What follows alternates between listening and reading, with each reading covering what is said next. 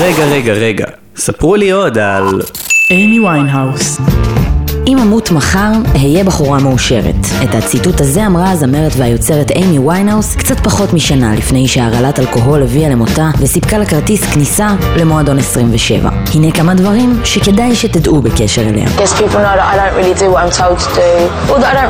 לא עושה מה שאומרים לה ולא אכפת לה מה חושבים. כזו בדיוק הייתה ויינהאוס. בגיל ההתבגרות היא הושפעה בעיקר ממוזיקה ג'אז, אבל כבר כשהייתה בת עשר, הקימה אימי צמד מוזיקלי בשם Sweet and Sour יחד עם חברה טובה, וביחד יצרו השתיים מוזיקת ראפ. ויינהאוס, למקרה שתהיתם, הייתה ה Sour, החמוצה מבין השתיים. הלהיט הגדול שלה, Rehab, נולד לגמרי במקרה. בזמן שטיילה ברחוב עם המפיק שלה מרק רונסון, ויינהאוס סיפרה לו שהחברים שלה מנסים לשכנע אותה להתאשפז במוסד גמילה. אבל היא לא ממש מעוניינת.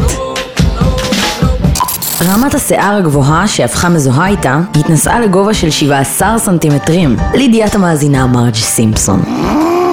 לאחר מותה סיפר מנהל חברת התקליטים יוניברסל כי הוא שרף את הקלטות הדמו של הזמרת שמעולם לא נחשפו. עם זאת, אלבום אחד שכלל הקלטות נדירות כן ראה אור, מותיר אותנו המאזינים לתהות איך זה יכול היה להישמע אם לסיפור היה סוף אחר.